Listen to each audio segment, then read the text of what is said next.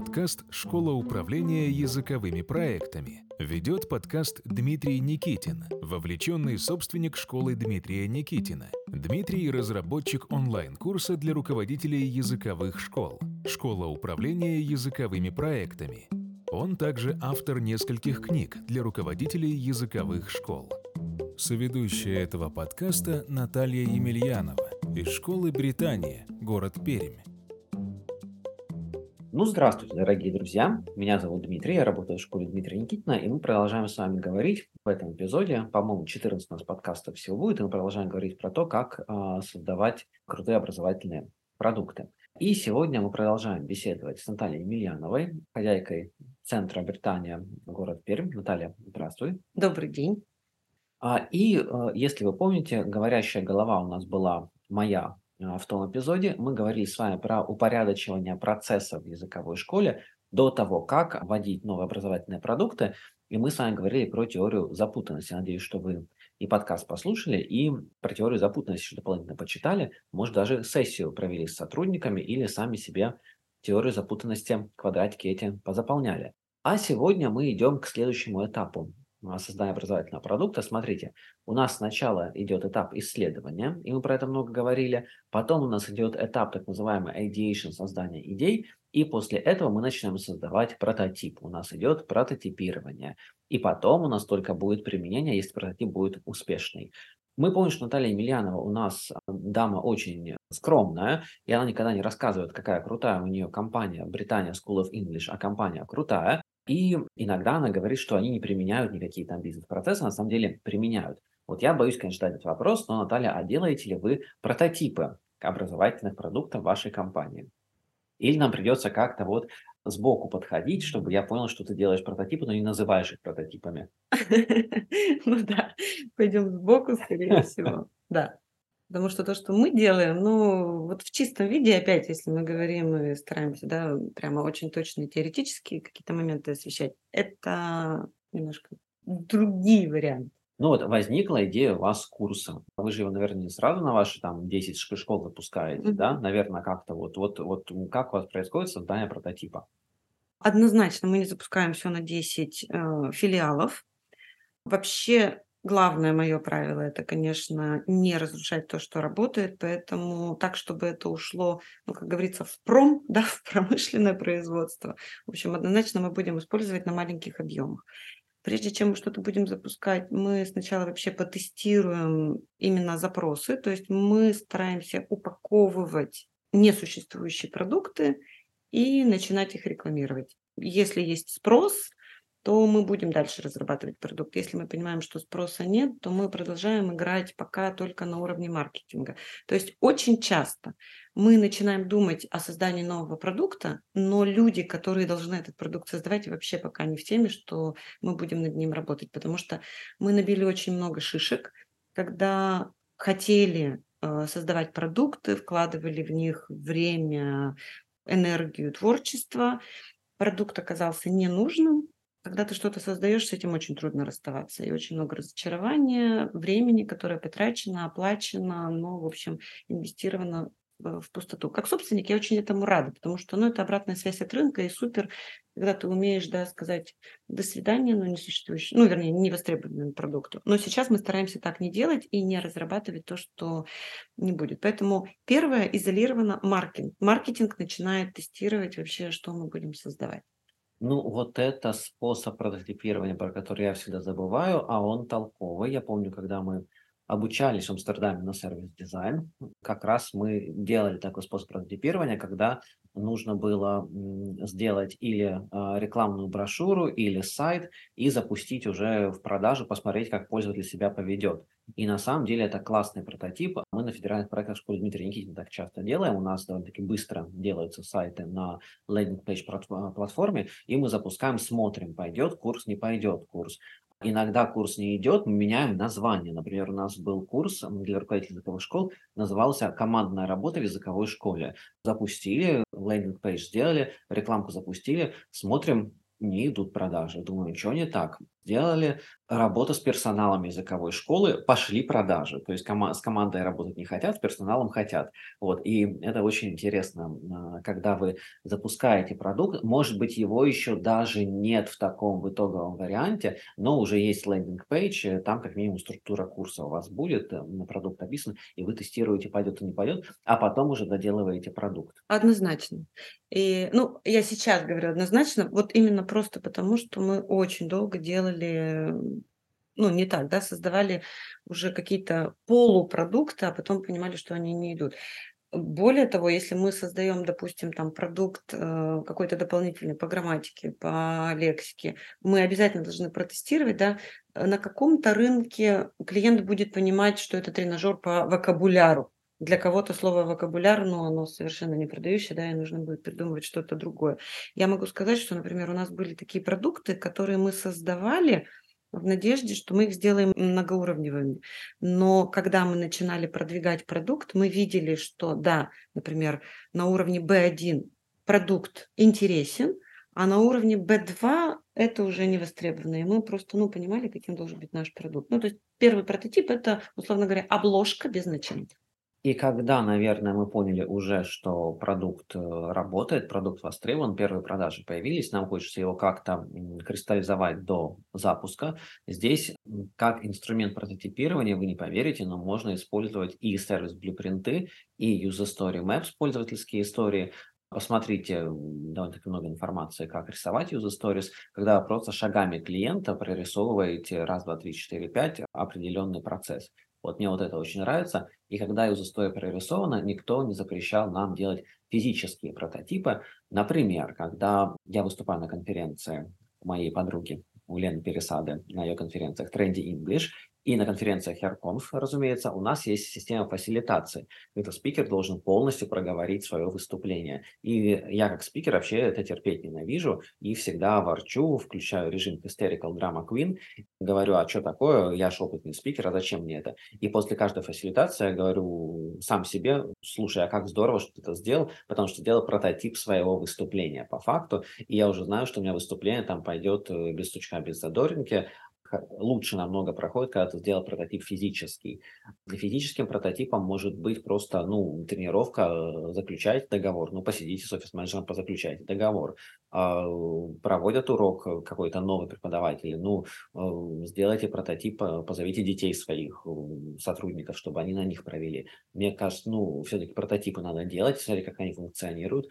Помнишь, вот фильм какой-то есть, не какой-то фильм про Макдональдс, есть «Основатель» называется, по-моему, да, и там, когда они Макдак открывали, они вот как раз на теннисном корте чертили кухню. Физический прототип мне, конечно, очень нравится, когда, ну, мы прямо что-то делаем. Есть физический прототип, заходит недовольный клиент и начинает на тебя орать, как ты реагируешь. Вот это вот тоже очень интересно, такие штуки можно делать. Если мы говорим про продукт и... Мы будем создавать продукт, который, ну, обязательно будет в каких-то физических, там, я не знаю, это будет пособие, да, или какие-то материалы, то мы дальше, двигаясь по нашему там пути разработки этого продукта, мы сделаем, в данном случае прототип, это будет, допустим, там, ну, первый урок. То есть мы не создаем сразу курс, мы поняли, ну, каким он должен быть, к какому результату должен привести, но мы создадим только одно занятие, только один урок, и будем его шлифовать до конца, потому что это структура, это этапы, и это темплейт, то есть это шаблон, по которому дальше мы будем идти. После первого разработанного урока мы снова его тестируем, и с методистами, если есть возможность, мы как раз вот там кого-то из наших студентов, да, попросим посмотреть преподавателя, потому что ему нужно пользоваться. Очень часто бывает, что мы, допустим, там продали курс, мы поняли, что клиенты есть, мы создаем первые 2-3 занятия и запускаем курс. Остальные занятия будут создаваться уже после того, как группа откроется, потому что мы получим реальный фидбэк на то, что мы придумали. Я, ну, может быть, открываю страшную тайну, но достаточно часто мы запускаем новый курс, не имея его полностью разработанным до конца. То есть у нас есть, ну, скажем так, да, крупные мазки, и у нас есть структура, одного блока, который мы надеемся, мы будем просто копировать. Но если после первого занятия мы понимаем, что мы не рассчитали время, мы неправильно оценили включенность или готовность наших студентов, окей, ничего страшного. К концу курса мы получим готовый продукт. Да, вот это вот интересная история, но мы сейчас говорим по большому счету применение-прототипирование, это все-таки прототип, да, ты создаешь, и ты его начинаешь потихонечку опробировать и смотреть, что из него получится. Хотите попробовать на практике инструменты создания образовательных продуктов? Присоединяйтесь к онлайн-курсу «Школа управления языковыми проектами». Регистрация на сайте dnschoolinfo.ru. Я хотел немножко в сторону отойти, потому что часто мы ищем вот этого, очень многие коллеги, мы с тобой, но очень многие коллеги ищут волшебного маркетолога, волшебного специалиста сейчас ищут, и волшебного продажника, который вот все продаст, и у тебя будет счастье. Ну, во-первых, как говорится, волшебник в голубом вертолете не прилетит, билеты в кино нам не подарит, волшебных специалистов, которые изменяют компанию, ну, наверное, не бывает, да? Ну, мне кажется, это, знаешь, это какие-то такие, да, привычки, но по большому счету, вот я как раз слушаю, мне кажется, все уже понимают, что на рынке, скажем так, маркетинговую стратегию диктует не продукт, диктует потребитель. Поэтому, наверное, самая большая ошибка думать, окей, вот я создал продукт, ну-ка протестирую его на рынке. Мы об этом говорим с тобой уже не первый подкаст, да. Ключевое изначально понять, вообще есть хоть кто-то на рынке, кому этот продукт понадобится. Да, и вот поэтому я начал говорить про вот этих продажников, которые приведут людей на продукт, которые люди не хотят. И, ну, наверное, все-таки пользователь первый, пользователь первичен, продукт первичен, а уже как нагнать, это уже другая история. Конечно, надо и уметь и обрабатывать там лиды, и работать с клиентами, но вопрос вот куда это все приведет. Хотелось бы на продукт, который на самом деле пользователь хочет, потому что жизнь-то занята, сделать кроме английского много всего можно, например, там йогу, пилатес, боксом заняться, опять же, на диване полежать, тоже никто не запрещает, и конкурентов у нас довольно-таки много. На этом фоне, конечно, хорошо бы разговаривать с пользователем, но про это мы уже говорили. И если посмотреть еще один этап прототипирования, он такой довольно-таки смешной. Когда мы учились на сервис-дизайн, мы прямо брали картонки, и мы из картонок выстраивали, у нас была такая большая фотостудия, где мы учились, мы прям выстраивали коридоры какие-то там, мы прям здания выстраивали, ребята там по зданию ходили, разговаривали. Мы использовали очень активно актерское мастерство, потому что у нас один из тренеров был бывший стендап-комедиан, а второй тренер был бывший танцор балета из Парижа. Ренат звали, вот, видишь, помню до сих пор.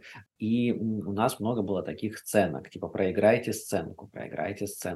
И был такой интересный прототип. Ты проигрываешь сценку, если что-то идет не так, люди, которые смотрят, кричат «стоп», и тот человек, который крикнул «стоп», встает на твое место и продолжает прототипирование. Вот это вот очень интересно, потому что в конце у тебя получается такой толковый процесс. Что еще ребята делали? Ребята просто рисовали сайты очень базово на картоночках и вот показывали, тестировали. Ну, это прям уж такой Микки Маус прототип, конечно.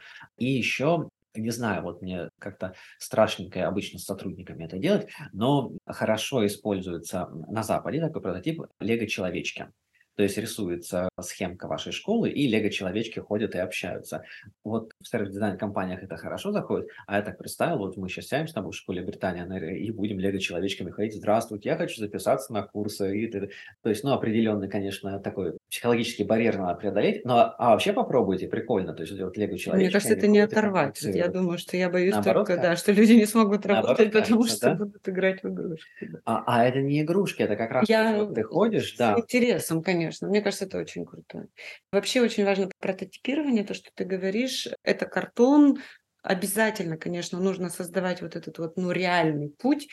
И супер, что мы сейчас очень многие продукты уже не создаем на бумаге, да, мы их создаем в цифровом виде, поэтому цифровые прототипы создавать, конечно, еще легче. И вот это сейчас ни в коем случае нельзя пропускать. Я могу сказать, что, допустим, та команда у нас есть такая Digital Team, та команда, которая у нас создает цифровые продукты, она всегда обязательно включает в себя людей, ну, скажем так, разных категорий пользователей. То есть для нас пользователь – это преподаватель, для нас пользователь – это студент. И когда мы что-то создаем, мы опять берем только одно упражнение, то есть мы не загружаем там целый курс, мы на одном упражнении много-много-много раз смотрим, что видит преподаватель, как он заходит, да, ну то есть вот этот вот путь цифровой, его еще легче сделать, поскольку мы прямо можем отследить, сколько времени, на каком клике студент потерялся или наоборот нашелся.